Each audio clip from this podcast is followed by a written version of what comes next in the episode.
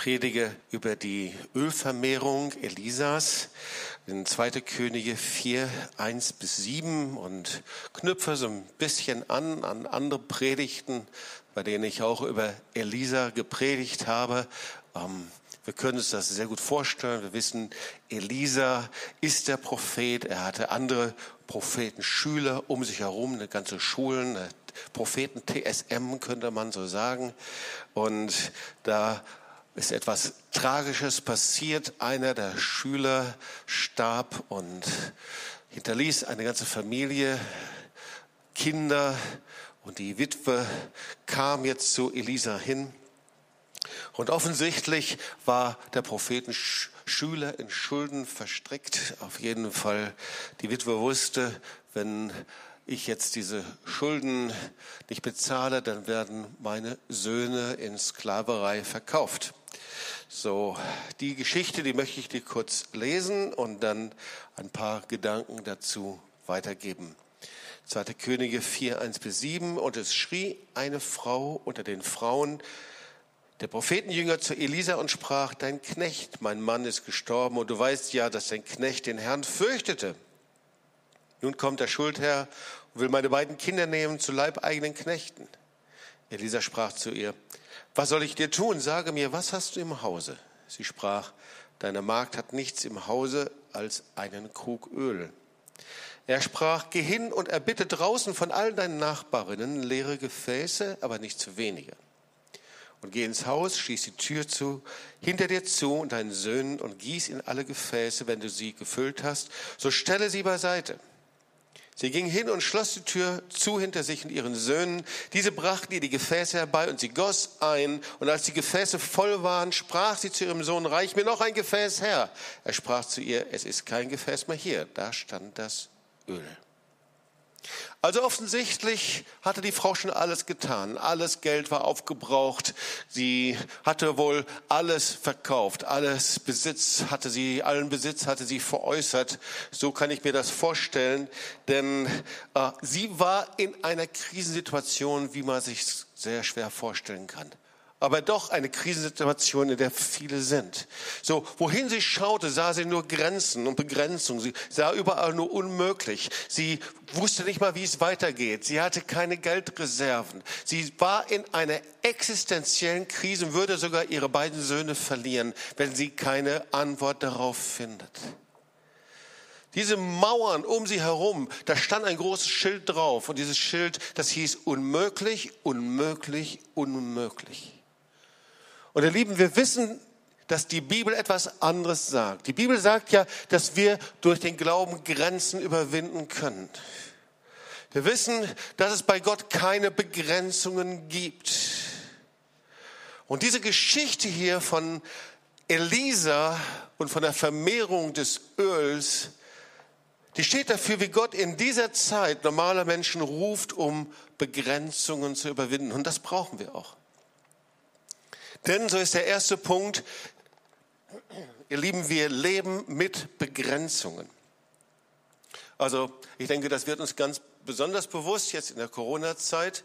Ähm, so äh, Begrenzungen ähm, Sie haben sich jetzt schon etwas aufgelockert, aber doch Begrenzung, Bewegungsfreiheit, Reisefreiheit. Anderthalb Meter müssen wir voneinander sitzen. Wir können nicht einfach so aufeinander zugehen, ohne Masken. Ja? Äh, Begrenzungen oder Begrenzungen finanzieller Art. Wir wissen nicht, wie es wirtschaftlich weitergehen wird. Begrenzungen zu planen, Begrenzungen Urlaub zu planen, Begrenzungen, aber auch, wie können wir finanziell weitergehen. Überall. Es gibt Begrenzungen. Das ist etwas völlig Normales in unserem Leben. Und genauso gibt es aber auch Grenzen, Begrenzungen durch unsere Erziehung, durch unsere Familie, durch unsere Prägungen.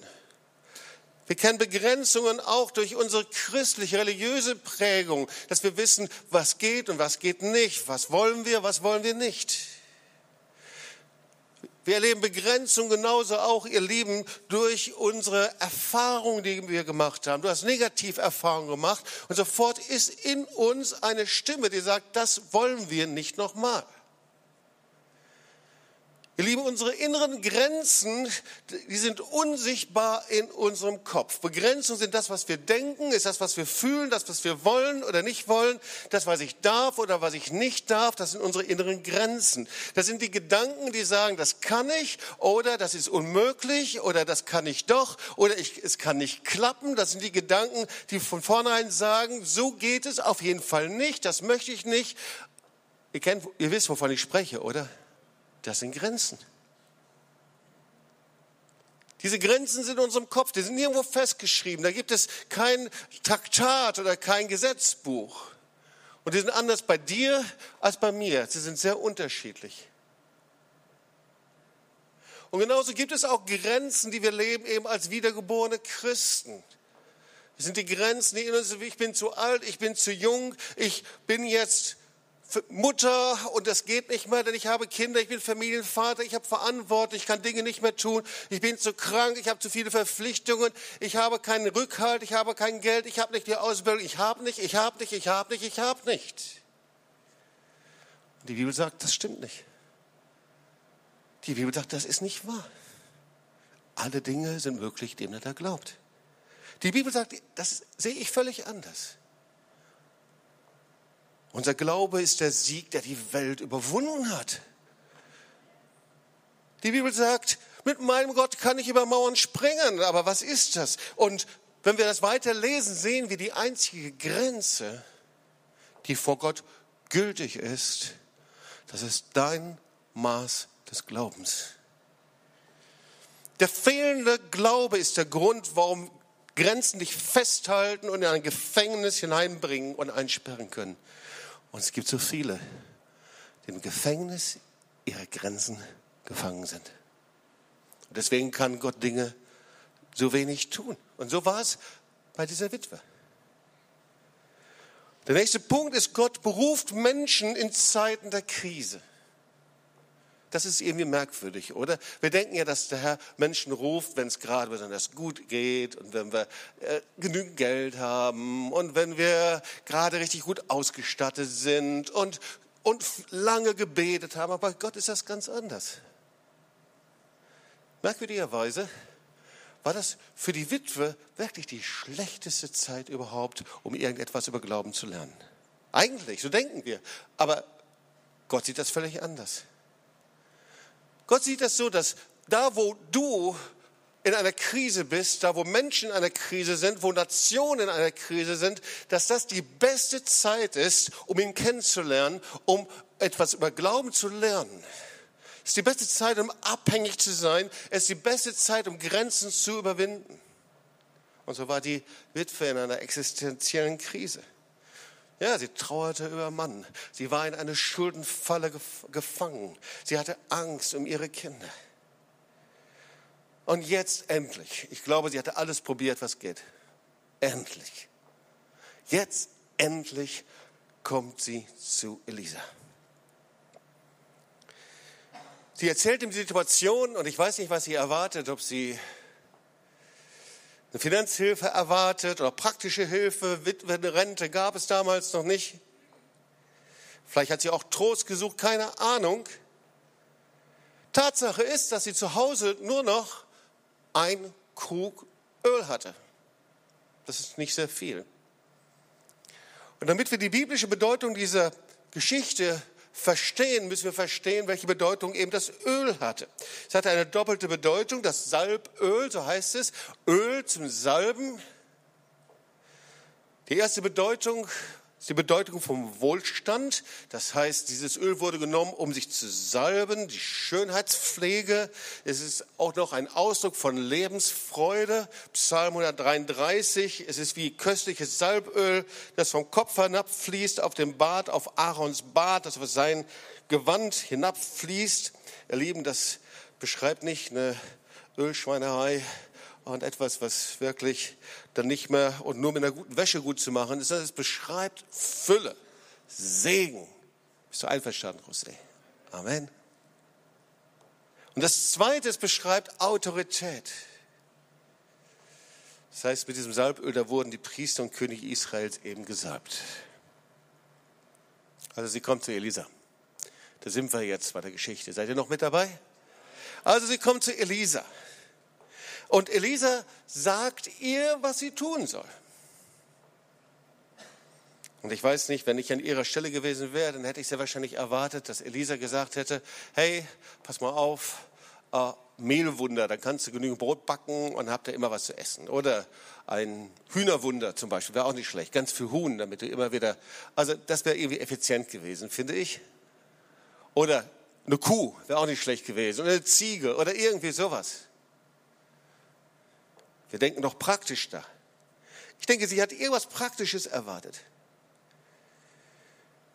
Und das, was aber Elisa zu ihr sagt, sie denkt, hä? Habe ich da richtig gehört? Elisa sagt, du hast dich jetzt so versteckt in deinem Haus. Du hast dich jetzt so engagiert, hast so viele Dinge getan, so viel gemacht. Jetzt ist nichts mehr da. Und sie guckte Elisa groß an. Und dann sagt Elisa zu ihr, jetzt geh hin zu deinen Nachbarn, klingel von Tür zu Tür an, an Tür und bitte sie um was. Und sie dachte schon, ja klar, ich bitte sie hier um eine Gabe und da um eine Gabe und da eine Gabe. Nein, Elisa sagt zu ihr, und jetzt bitte jeden deiner Nachbarn um ein leeres Gefäß. Und ich glaube, ihr fällt richtig der Kinnladen runter. Wie bitte? Um ein leeres Gefäß? Aber sie zieht los, Gott sei Dank.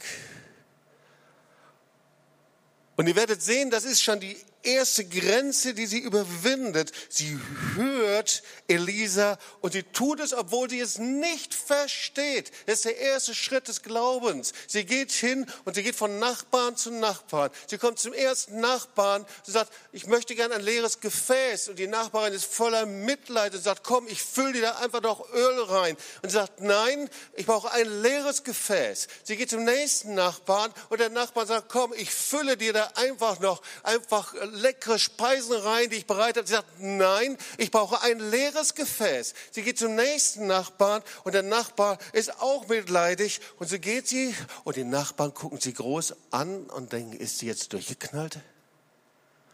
Leere Gefäße in ihrer Situation? Jetzt hatte sie ganz viele leere Gefäße, aber sie hatte noch kein Öl. Weißt du, die Witwe, sie verlässt sich auf das Wort vom Mann Gottes. Sie verlässt sich auf das, was Gott zu ihr sagt. Und sie überwindet eine erste Grenze, eine erste Begrenzung und tut etwas, was sonst niemals jemand tun würde. Sie öffnet eine unsichtbare Tür im Himmel des Glaubens. Ihr Lieben, darum geht es. Wir versuchen, das christlich Machbare zu tun. Wir versuchen, in der Dimension des Natürlichen zu leben. Aber ihr Lieben, der Glaube verlässt die Dimension des Machbaren, die Dimension des Sichtbaren, des Realen und ist bereit, das Ungewöhnliche zu tun, obwohl es vielleicht niemand versteht. Der Glaube verlässt sich mehr auf das Wort Gottes als auf die sichtbare Realität. Die Witwe hält das Wunder immer noch nicht in ihrer Hand. Sie hat lauter leere Gefäße. Die ist noch nicht weitergekommen. Aber sie hat mit zwei wichtigen Schritten die Tür des Glaubens in ihrem Leben geöffnet. Das erste Schritt, Elisa sagt, geh hin. Bleib nicht stehen, bleib nicht da, wo du gerade bist, bleib nicht in deinem Frust, bleib nicht in deiner Enttäuschung, bleib nicht in deinem Haus der Trauer, bleib nicht in deinem Haus des Kreislaufes, wo es immer ringsrum geht. Geh hin. Das zweite ist, lass nicht nach. Wir sind ja so schnell, Schritte des Glaubens zu tun. Und dann so nach zwei, drei Tagen sagen wir, ah, hat nicht funktioniert. Dann gehen wir wieder in den alten Turnus, in die alten Verhaltensweisen hinein. Aber Elisa sagt, lass nicht nach. Geh von Tür zu Tür zu Tür zu Tür.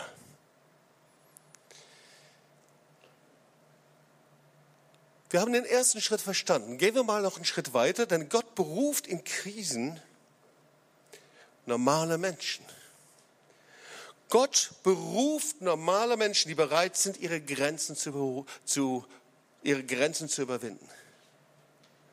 Darf ich mal sehen, gibt es hier ein paar normale Menschen? Okay, die sich nicht gemeldet haben. Was ist mit dir? Gott beruft normaler Menschen. Ich bin ein normaler Mensch. Du auch?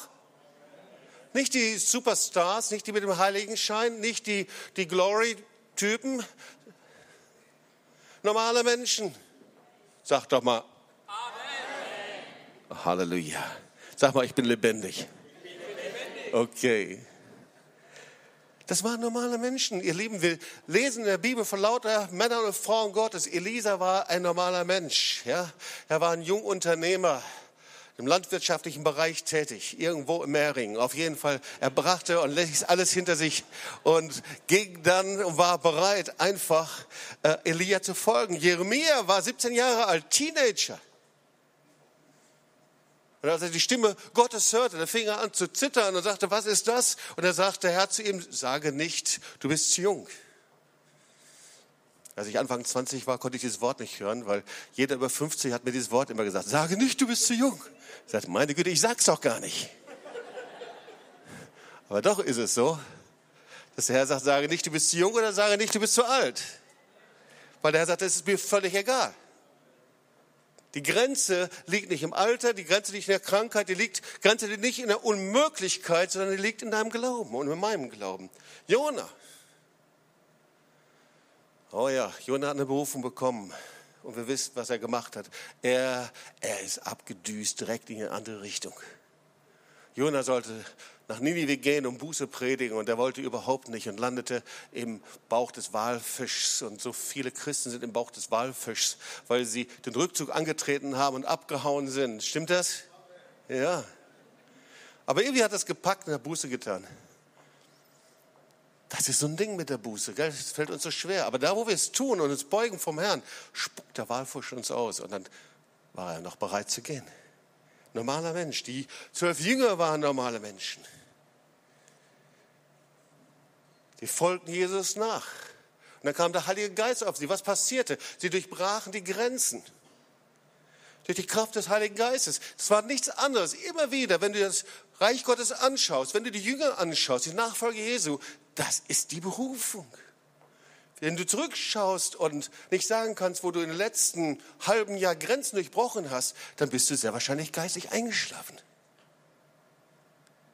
Und so kam der Heilige Geist auf sie und sie durchbrachen die Grenze von der jüdischen Welt und der Herr sagte, geh in alle Nationen. Und er brachte sie von Jerusalem nach Antiochia in die verschiedenen Städte hinein. Ihr Lieben, wir haben eine besondere Berufung. Du hast die Berufung, ein Spreader zu sein. Kein Corona-Spreader, sondern ein Spreader des Evangeliums durch die Kraft des Heiligen Geistes. Halleluja. Das ist die Berufung, dass das Virus des Evangeliums sich verbreitet und einpflanzt. Das, Virus der Liebe Gottes sich einpflanzt bei Menschen, das ist unsere Berufung.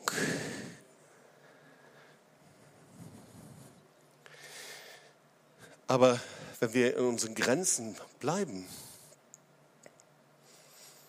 diese Grenzen führen zu Frust, stimmt?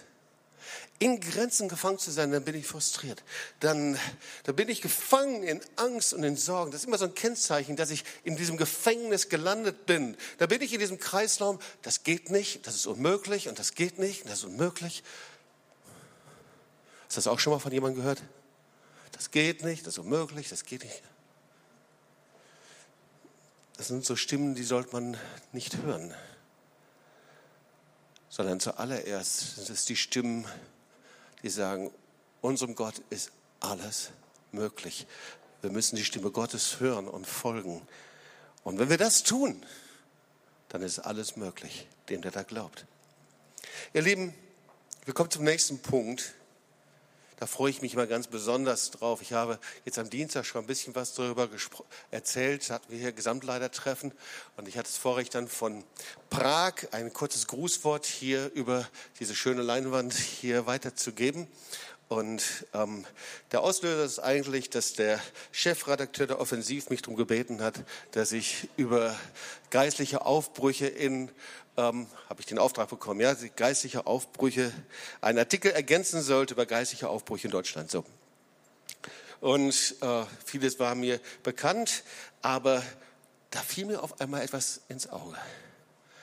Weil die geistlichen Aufbrüche, die es gegeben hat, wirklich Erweckungsaufbrüche, die gab es immer mit ganz normalen Menschen. Komisch, oder? Diese Aufbrüche mit Menschen, die keine Voraussetzung hatten. William Seymour zum Beispiel, ein junger Pastor kam nach Los Angeles zu Azusa Street. Ein junger Pastor, seine Eltern waren als Sklaven verkauft worden. Und er traf sich mit Freunden und sie fingen an zu beten und sie hatten einfach nur Hunger nach Gott. Da gab es kein Internet, da gab es kein Instagram, da gab es kein Facebook oder irgendwie sowas. Einfach nur Hunger nach Gott. Und sie trafen sich und sie beteten und die Kraft Gottes wurde so stark und die Gegenwart Gottes und die Heilungskraft Gottes und der Heilige Geist kam und erfüllte sich, dass sie Gottesdienste hatten, die starteten morgens um 10 und sie gingen sehr oft bis nachts um 12 Uhr. Sie konnten gar nicht mehr weggehen, weil Gottes Gegenwart so stark da war. Und dann, ihr Lieben, wir hätten sehr wahrscheinlich nach acht Tagen gesagt, okay, aber jetzt müssen wir uns mal wieder um die anderen Dinge kümmern. Wir haben Familie, wir haben Verantwortung, wir müssen Dinge tun, wir müssen zur Arbeit.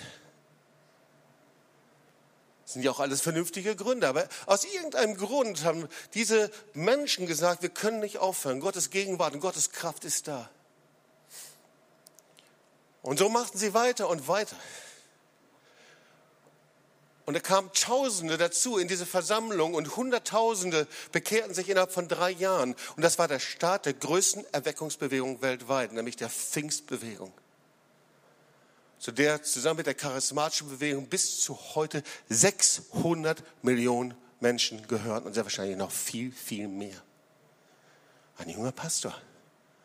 Ohne Voraussetzungen. Einfach nur Hunger nach Gott.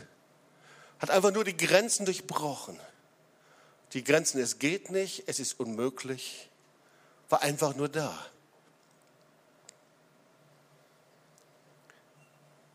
Erstaunlich, dass nach der Start der Pfingstbewegung, die kam dann nach Deutschland hinein, der, die Weltkriege ausgebrochen sind, Erste Weltkrieg, Zweite Weltkrieg, wie eine riesige dämonische Welle, die die Generation, die sich eigentlich bekehren sollten, vernichtet und getötet hat. Und dann nach dem Zweiten Weltkrieg, hier in Deutschland war so ein Hunger nach Gott. Und es gibt etwas, worüber wir gar nicht so sehr viel gehört haben. Da gab es so einen Hunger nach Gott. Ja, es wurde geschwiegen von den Vätern und Großvätern, aber es haben sich viele bekehrt. Und was passierte in dieser Zeit war, dass Zelte aufgebaut worden. Das war die Zeit der Zeltmission und die Zelte gefüllt waren mit Tausenden und Zehntausenden von Menschen. Zelte aus den unterschiedlichsten Denominationen, von Brüdern, Pietisten, Baptisten, quer durch, auch Charismatiker, Pfingstler. Da kam Billy Graham hier als junger Evangelist in den 60er Jahren und ging von Stadt zu Stadt zu Stadt und Zehntausende bekehrten sich und gaben ihr Leben Jesus. Es gibt Gottes Zeiten und die Zeiten der Not sind immer Zeiten, in denen der Herr Grenzen durchbricht und in dem er Nation mit seinem Evangelium heimsucht. Und da gab es dann einen Evangelisten und der berührt mich besonders, weil wir ihn ganz in den Anfang der TOS, als wir noch unseren Gottesdienst im Lammhauskeller hatten, persönlich kennenlernen durften. Und ich wusste nicht, wer er war. Da war ein Evangelist, das war ein ehemaliger Kameramann von Hollywood, der hieß Hal Hermann. Und der hat mit den Größen der damaligen Zeit zusammengearbeitet und der bekehrte sich, weil er gesehen hat, was in Vietnam passierte und er bekehrte sich, gab seinem Jesus, er wurde zum Evangelist, kam nach Deutschland in der Nachkriegszeit und baute 1947 ein Zelt auf am Potsdamer Platz und fing an, das Evangelium zu verkündigen. Und Menschen kamen dorthin Zuerst Hunderte, dann Tausende, dann kamen Journalisten dorthin, weil sie sahen die Zeichen und Wunder, die Heilungswunder, die dort passierten.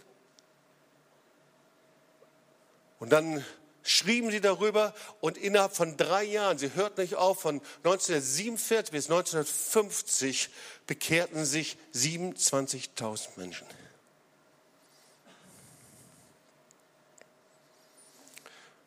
Aus diesem Dienst, aus dieser Arbeit entstand eine Gemeinde. Und diese Gemeinde, sie suchte sich einen Platz und sie fand ihn in Berlin. Er ist damals und heute immer noch am Nollendorfplatz. Und diese Gemeinde, sie lebt ein normales Gemeindeleben, aber irgendwann wurde es weniger und sie schliefen ein und die Generation und älteren Generationen, jüngere Generationen, die schliefen einfach ein, geistiges Leben, da war keine Power und sie, sie entschlossen sich, einen Pastor zu engagieren. Und nochmal, die Botschaft ist, Gott gebraucht jeden egal wie alt oder wie jung du bist. Und sie engagierten einen jungen Pastor und der war 20 Jahre alt und sein Name war Volker Spitzer. Wir denken, naja, jetzt ging die Erweckung los, aber es war nicht so, sondern sie arbeiteten Jahr um Jahr um Jahr mit der Gemeinde, so wie man Gemeindedienst tut und vieles ließ sich nicht bewegen. Und dann Einige Jahre später, sechs oder sieben Jahre später, gab es eine Zeit der Buße in der Gemeinde. Und interessant, alt und jung, sie taten Buße über einen Punkt nur, nämlich, dass sie nicht genügend Liebe und Leidenschaft hatten gegenüber Menschen und verlorenen Menschen. Gegenüber kaputten Menschen. Sie sagte, Herr, vergib uns, wir sind so gleichgültig. Unser Herz ist nicht mehr bewegt von der Verlorenheit von Menschen. Und sie taten wirklich Buße darüber. Und das war der Zeitpunkt, an dem Gott Menschen zubrachte. Und zwar interessanterweise die Ausgestoßenen der damaligen 60er Jahre. Und damals war Drogensucht etwas anders als heute. Es waren die, Heroin, die Heroinabhängigen, die hingen auf den Straßen rum, die waren ausgestoßen. Es waren die Obdachlosen, es waren die Prostituierten, es waren die Kaputten, für die nirgendwo mehr Platz war in der Gemeinde, weil die Gemeinden zu schön waren, um sie aufzunehmen die Herzen zu verschlossen waren, um sie zu umarmen. Und auf einmal kamen sie und sie erlebt in dieser Gemeinde, dass die, die Alten und die Jungen sie in die Arme nehmen und die ältere Generation sie einfach so willkommen hieß mit ihrem langen Haaren, mit ihrer Kaputtheit, mit den Drogen, mit der Vergangenheit, sie einfach willkommen geheißen wurden. Auf einmal war es nicht mal die Frage, was kann ich in meinem Alter tun und wo habe ich meinen Platz und junge Generation und alte Generation. Das war doch überhaupt gar nicht mehr die Frage, sondern der Heilige Geist kam und sie, und sie hießen sie willkommen. Und Gott brachte sie und es wurden Hunderte und sehr schnell waren es tausend Leute in dieser Versammlung. Und diese Bewegung, das war der Start der Jesus People Bewegung in Deutschland. Charlotte lebte in der damaligen Zeit mit ihrer Familie und mit ihrer Familie in Berlin. Ihr Vater war Pastor in Berlin und sie ging in dieser Zeit als Teenager zu ihrem Vater und sagte, Vater, meine äh, Jugendgruppe, das war die Jugendgruppe der Baptistengemeinde, ist dermaßen der Tod im Topf. Wenn ich nicht da zum Neulendorfplatz gehen kann, dann verdurste ich, verhungere ich und sterbe geistig und falle ab. Und der Vater war weise genug, als Baptistenpastor sie freizugeben und sagen, geht zum Neulendorfplatz. Und das war ihre ersten geistlichen Prägungen. Und 1972 war ein Teenager in Lüdenscheid aus einem gut bürgerlichen Elternhaus, der noch nie Drogenabhängige gehört hatte, aber man hatte in der Zeitung gelesen, der erste Drogenabhängige, der hatte sich zu Tode gespritzt. Und inzwischen war es so, dass in die Kommunen, so hießen sie, einfach der Heilige Geist eingekehrt waren und die Drogenabhängigen und die Musiker und die Kaputten, die bekehrten sich wie die Fliegen. Einfach so. Und sie warfen ihre Drogen weg und nahmen einfach ihre Bibel und fingen dran, einfach zu lesen und, und einfach das Wort Gottes zu lesen. Und da war eine Band, die hießen die Phantoms, so viel ich weiß. Und Gott suchte sie heim und sie bekehrten sich und sie wurden zu einer christlichen Band. Und sie luden einfach den Jesus People Pastor Volker Spitze ein. Und ganz nebenbei auch noch den Teenager Jobst. Das war meine erste Predigt, die ich gehört habe. Ich kann sie heute noch wiederholen. Das war die erste Predigt, die mich umgeworfen habe und wodurch ich mich dann bekehren konnte. Das war unsere Prägung. Gott gebraucht normale Menschen, Leute. Gott gebraucht Menschen ganz gleich, wie alt oder wie jung wir sind. Gott gebraucht uns nicht nach bestimmten Mustern, wie und wann wir unseren Dienst haben, was wir da machen und wie wir das. Gott gebraucht uns einfach, wenn unsere Herzen offen sind und wenn wir bereit sind, einfach die Grenzen zu durchbrechen. Gott gebrauchte John Wesley mit 82 Jahren, der, der saß in seinem Sattel und er schrieb seine Predigten, ging von Ort zu Ort. Gott gebrauchte David Wilkerson als, als einfach als einen Pastor, der keinerlei Leben hatte. Und dann ging er einfach von dort in einen Slum und da war ein Gangmitglied, ihr kennt die Geschichte, Nicky Cruz, und er widerstand ihm, er stand einfach hin und der Nicky Cruz sagte, wenn du weitergehst, dann zerschneide ich dich und dann ersteche ich dich. Und dann sagte David Wilkerson, und selbst wenn du mich in Stücke schneidest, wird jedes Stück in mir nicht aufhören, dich weiter zu lieben. Und das war der Start einer prophetischen Gemeindebewegung. Und übrigens, als Guido und Gudeler in ihrer Pastorenausbildung war, da haben wir sie in die Gemeinde von David Wilkerson geschickt und er hat sie kennengelernt noch. Gott gebraucht normale Menschen. Wir können hier auch unsere eigenen Geschichten erzählen von Leuten, die ihre Häuser verkauft haben, um ein Drogenreha-Zentrum aufzubauen, die gegangen sind, um mit Straßenkindern jahrelang zu übernachten, um eine Arbeit aufzubauen, die mit über 50 gegangen sind nach Paraguay, um einfach Werk Gottes zu bauen. Gott gebraucht normale Menschen, wenn wir bereit sind, unsere Grenzen zu überwinden. Und weißt du warum? Weil das das Wesen Jesu ist. Das Wesen Jesu, er entäußerte sich selbst. Er durchbrach die Grenze zwischen Himmel und Hölle und er wurde der Menschensohn, der Sohn des lebendigen Gottes hier auf der Erde. Er durchbrach die Grenze des Todes am Kreuz, damit wir leben können. Und er stand am dritten Tag wieder auf. Er durchbrach die Trennungsmauer der Sünde durch seine Gnade. Ihr Lieben, wer im Geist Jesu lebt, kann nicht im Gefängnis seiner Begrenzung gefangen bleiben.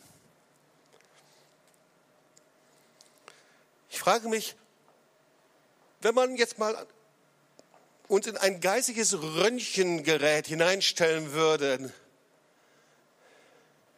wo kann man denn diese Begrenzungen in uns lokalisieren? Wo ist das? In unseren Herzen oder? Und die Bibel ist ja sehr eindeutig. Die Bibel spricht ja darüber, dass wir geschaffen sind nach dem Bild des dreieinigen Gottes, nach Geist, Seele und Leib. 1. Thessalonicher 5, Vers 23. Und die Seele, das hebräische Wort Nefesh, besteht aus Verstand, Wille und Gefühl. Das ist das Zentrum unserer Persönlichkeit. Und wenn wir uns die Schöpfungsgeschichte anschauen, in einer sehr schnellen Weise, da sehen wir, wie Gott den Menschen geschaffen hat im Paradies. Aus Staub vom Erdboden haucht ihm einfach sein Atem ein. Und so wurde der Mensch eine lebendige Seele, eine Persönlichkeit. Und so war das. Gott hat im Paradies ohne Grenzen geschaffen. Nicht in Rebellion, aber hey, das war ewiges Leben, nicht begrenzt. Die Liebe Gottes war nicht begrenzt. Gott hat den Menschen geschaffen und über die Erde und über der Erde zu regieren. Nur dieser eine Baum da im Mittelpunkt, da sollt ihr nicht rangehen. Baum des Erkenntnisses, der Erkenntnis des Guten und des Bösen. Wir wissen, wie es weitergelaufen ist. Wir wissen, dass der Mensch gegen Gott rebelliert hat. Wir wissen, dass er seine Beziehung zu Gott verloren hat und dass diese Mauer der Trennung aufgebaut wurde. Aber seit der Sünde und Rebellion des Menschen gegen Gott hat der Mensch seine Freiheit verloren. Und da zog sich eine undurchsichtige Grenze, eine undurchdringbare Grenze zwischen Menschen und Gott. Und seitdem, ihr Lieben, leben Menschen mit einer Grenze. Mühe und Arbeit, Grenze, Krankheit, Grenze, oder? Alter ist eine immer stärker werdende Begrenzung, Tod. Das sind Grenzen. Und seitdem legt die Seele, Nefesh, der Ort der Persönlichkeit, die Begrenzung fest. Sie sagt dann immer, das geht nicht, das geht nicht, das geht nicht. Deswegen hast du ein ständiges Wort in dir. Da gibt es keinen Menschen, der sich da ausschließen kann. Manche haben weitere, manche haben engere Grenzen. Aber dieses ständige Staccato, es geht nicht, es geht nicht, es geht nicht, es geht nicht. Und da gibt es nur eine Möglichkeit. Diese Ebene der Seele, die kriegt die Grenze nicht los. Die Seele braucht jemanden, der darüber regiert.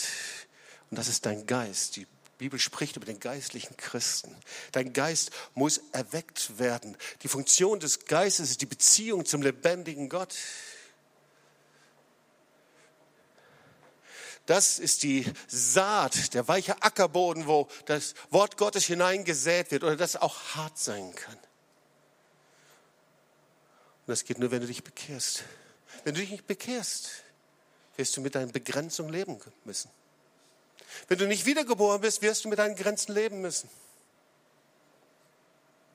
Aber wenn du dich bekehrst, wenn du dein Leben Jesus gibst, wenn du deine Seele, dein Geist, Seele, Verstand, dein ganzes Ich, deine Persönlichkeit unter die Herrschaft Jesus stellst, ist die Macht der Seele entmachtet. Okay? Lebt unter der Herrschaft Gottes. Das Leben im Geist hebt die Begrenzung auf. Du empfängst neues Leben in Christus. Jetzt lebe nicht mehr ich, sondern Christus lebt in mir, ihr Lieben. Ich empfange ewiges Leben, nicht in Zukunft, sondern die wir tot waren in Sünde, haben ein neues Leben empfangen. Wir sind eingesetzt jetzt schon in den Himmel. Du bist nicht mehr von Gott getrennt. Die Grenze ist eingerissen. Du empfängst in deinem Geist die Saat des Glaubens. Du wirst geheilt. Du wirst eingesetzt. Wusstest du das? Wusstest du das, dass wenn wir im Geist leben, abhängig vom Herrn, dass du Autorität haben kannst über die Grenzen? Ich komme zum Schluss der Predigt wieder auf unsere Witwe. Sie ging hin und schloss die Tür zu hinter sich und ihren Söhnen, diese brachten ihr die Gefäße herbei und sie goss ein. Und als die Gefäße voll waren, sprach sie zu ihrem Sohn, reiche mir noch ein Gefäß her. Er sprach zu ihr, es ist kein Gefäß mehr da, da stand das Öl. Also, wenn wir das ein wenig analysieren, erstens, Elisa sagte zur Witwe, geh hin. Und Gott sei Dank, sie hörte das Wort und tat. Das Zweite, haben wir uns schon mit beschäftigt. Elisa sagte, lasst nicht nach. Das Dritte ist jetzt, nimm das wenige, was du hast und investiere es. Okay? Nimm das wenige, das du hast, das bisschen Öl, investiere es. Wenn wir das wenige, das wir haben, nicht investieren, wird das Öl nicht fließen, wird die Salbung nicht fließen, wird der Glaube nicht größer werden. Jeder von uns hat von Gott etwas. Niemand von uns kann sagen, ich habe nichts von Gott. Ganz gleich, wer wir sind. Jeder hat etwas von Gott, was wir investieren können. Die Frage ist nur, tust du es? Sind wir bereit dazu? Vielleicht sagt der Herr, jetzt ist Schluss und ich möchte heute mit dir sprechen, als ob das heute unser letzter Gottesdienst wäre. Als ob wir uns nie wiedersehen und du nie wieder die Möglichkeit hast, in einen Gottesdienst zu gehen, okay? Und vielleicht sagt der Herr zu dir, das, was du investieren kannst, ist doch, dass du zu deinem Bruder, zu deiner Schwester hingehst und dich versöhnst, oder? Dass du hingehst und nicht mit dem großen Zinnober, sondern mal in den Arm nimmst, vielleicht im Corona-Abstand, segnest. Dass du aufhörst, einen Bogen zu machen um Menschen herum, sondern segnest, für sie da bist. Vielleicht ist es aber auch, dass der Herr sagt, pass mal auf, trainier das doch mal, gib doch weg, was du liebst an andere. Säh doch mal das an Menschen, was du liebst. Oh, Das ist auch meine Armbanduhr, die liebe ich. Das ist mein Familienerbstück. Das ist auch meine Kette, mein Armband. Das sind Dinge, die mir so wertvoll sind. Manchmal bittet der Herr uns um Dinge, die uns lieb und wert sind, weil er uns lehren möchte, unsere Begrenzungen, unsere Ich-Begrenzungen zu dich brechen.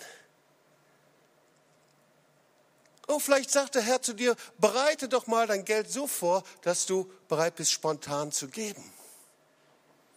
Es gab einen sehr bekannten Pastor, er gehörte zur Bekenntnisbewegung, Paul Deitenberg hieß er, der ist schon lange, lange gestorben.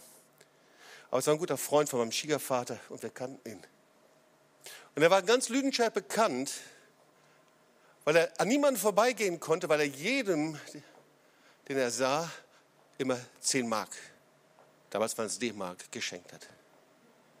Und die Familie, die hat sehr gut auf ihn aufgepasst, aber sie hatten das nicht verboten, sondern er hat immer aufgepasst, dass er genügend Geld in der Tasche hatte, damit er Geld verteilen konnte. Und irgendwann war er hier in Tübingen. Ich weiß noch, wie wir ihn als Studenten trafen. Und er sagte, oh, es ist schön, euch zu sehen. Und er zückte seine Brieftasche und gab uns direkt 10 Mark. Bekannter Pastor der Bekenntnisbewegung. Vielleicht bereitest du einfach mal vorzugeben, damit du nicht überrascht wirst. Ich weiß nicht, wie es dir geht. Manchmal, wenn du an Obdachlosen vorbeigehst, dann sagt der Heilige Geist, das solltest du eigentlich geben. Oh, jetzt habe ich aber kein Geld dabei. Sehe, gib deine Zeit. Was regiert dich? Deine Pläne, deine Programme, deine Zeiten die du sowieso schon eingeteilt hast. Investiere das wenige, was du hast, sehr in Salbung hinein. Investiere dein Zeugnis zur Zeit und zur Unzeit, sagt das Wort Gottes. Verkündige das Wort Gottes. Ich schäme mich des Evangeliums nicht. Naja, wenn ich niemandem was weitergebe, dann brauche ich mich auch nicht zu schämen, ist ja klar.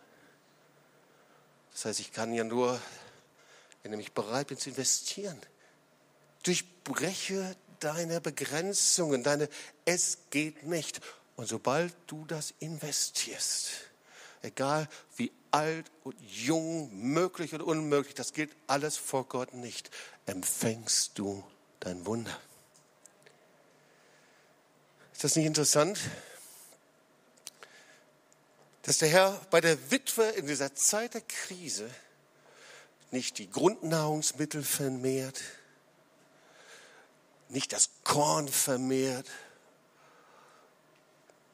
nicht Hühner gibt, das würden wir machen, weil es effizient ist, weil es immer wieder Eier gibt, sondern eben das Öl, das steht für Wohlstand, Lebensfreude, für Salbung, für Autorität, das vermehrt er. Weißt du, dass es eine Freude in der Krise gibt? Eine Freude in Zeiten des Kampfes. Ich erinnere mich an unseren Freund Carlos Jimenez. Und ich ehre ihn, weil er uns gelehrt hat, in einer geistlichen und biblischen Art und Weise wohlständig zu leben und nicht in einem Geist der Armut. Und wenn er uns nicht gelehrt hätte, würden wir sehr wahrscheinlich hier nicht sitzen. Und ich grüße von diesem Ort aus seine Tochter Leslie Jimenez, die vollzeitige Mitarbeiterin ist im Marsch des Lebenshaus. Aber er hat immer gesagt, feiere ein Fest in der Wüste. Gerade bei Menschen, die gerade, da ging gar nichts mehr finanziell. Und ich weiß, bei uns war es so eng, da ging gar nichts mehr. Feiere ein Fest in der Wüste. Und damit meint er, jetzt macht ihr irgendwas richtig Nices.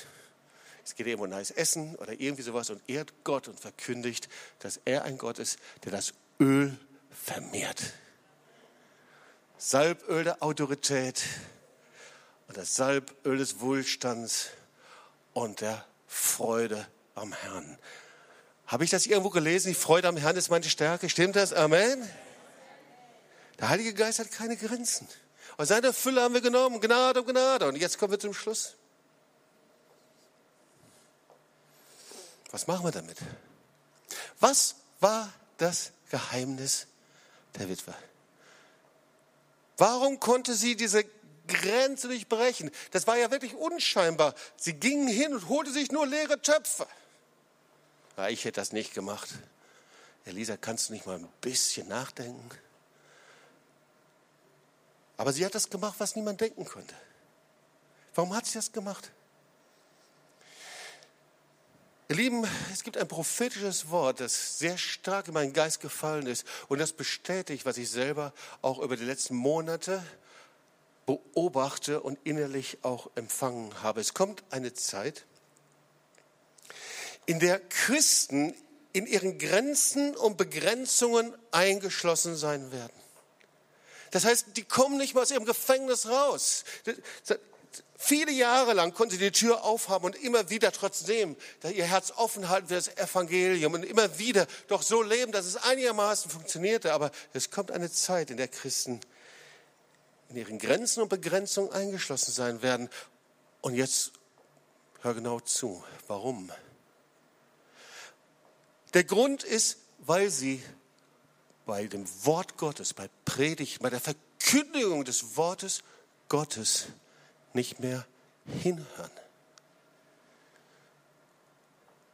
Sie hören nicht mehr hin, wenn das Wort Gottes ausgeteilt wird. Es ist nichts anderes wie das Gleiche vom vierfältigen Ackerfeld, wenn der Saat, die Saatgut ausgestreut wird und bei manchen fällt es auf weichem Boden, aber bei anderen auf harten Boden, aber bei anderen, da wird es überwuchert von den Sorgen der Welt. Ihr kennt dieses Wort. Es gibt Menschen, die hören Predigten, aber ihr Herzen sind einfach zu. Innerlich in einem Rückwärtsgang, innerlich in einem Abwertenden. Sie hören bei Predigten nicht mehr hin. Und sie hören dann auf zu beten. Und dann verschließen sie ihre Herzen. Und dann werden sie frustriert und ärgerlich und zornig und dann fallen sie ab von Gott, obwohl man es nach außen nicht mehr sehen kann. Und dann werden sie zu Feinden Christi. Schon merkwürdig, gell, dass in der linksradikalen Szene zur Zeit der RAF die tragenden Menschen, die Söhne und Töchter von Pastoren waren. Wusstet ihr das? Und es scheint auch wieder so zu sein, dass wir in der linksradikalen Szene von heute so viele finden, die enttäuscht vom Glauben von Christen und von dem Glauben ihrer Eltern sind.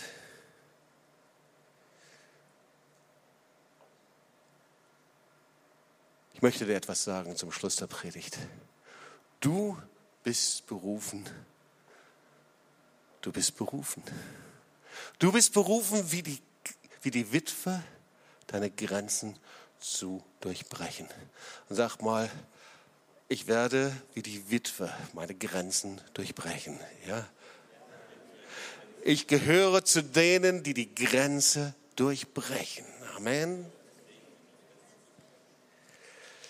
Das ist deine Berufung. Sonst wärst du ja nicht hier. Das ist die Berufung der Kinder Gottes. Das ist die Berufung von dir und von mir, egal woher wir kommen, aus welcher Kultur, wie wir geprägt sind, wie unsere Vergangenheit ist, ob wie alt oder wie jung du bist, von den Kindern Gottes. Und das wollen wir tun. Und ich weiß, wo ich das zum ersten Mal tun musste, wo der Herr mich darum gebeten hat. Hm, es war ein ähnlicher Gottesdienst wie hier. Ich war noch nie in einem Gottesdienst, in dem der Heilige Geist sich bewegte. Es war mir sehr fremd und ich hätte mich am liebsten hinter einer Säule versteckt und ich saß in der letzten Reihe. Und der Heilige Geist wirkte mächtig und ich hatte immer Angst, dass der Heilige Geist mich bloßstellen wollte. Dass der Heilige Geist irgendwie kommt und ich das nicht mal verhindern konnte. Vielleicht kennen manche von euch dieses Gefühl. Und dann kam Aufruf, die Frage, wer Jesus wirklich nachfolgen will, wer einen neuen Geist haben möchte Wer wirklich in Beziehung zu Gott kommen möchte und hey, du hast nur eine Beziehung zum lebendigen Gott, wenn du ihn hörst, wenn du mit ihm sprichst, wenn du eine Kommunikation hast mit ihm, wenn du betest, wenn du ihn erlebst, wenn du ihn erfährst als Herr und Erlöser, wenn du sagst, boah, das kenne ich eigentlich alles gar nicht, ich will aber, dann ist heute die Zeit, dass du dich bekehrst. Und so war das bei mir. Und dann war das genau so, dass der Prediger vorne sagte, wenn du diese Beziehung haben möchtest zum ersten Mal oder neu, dann steh jetzt auf. Und in mir kämpfte alles, aber ich wusste, ich muss die Begrenzung durchbrechen. Diese Begrenzung, jetzt können mich alle sehen, jetzt entblöße ich mich, jetzt demütige ich. All das, all das, so wie die Witwe, die die leeren Gefäße besorgt hat, ist nicht gültig.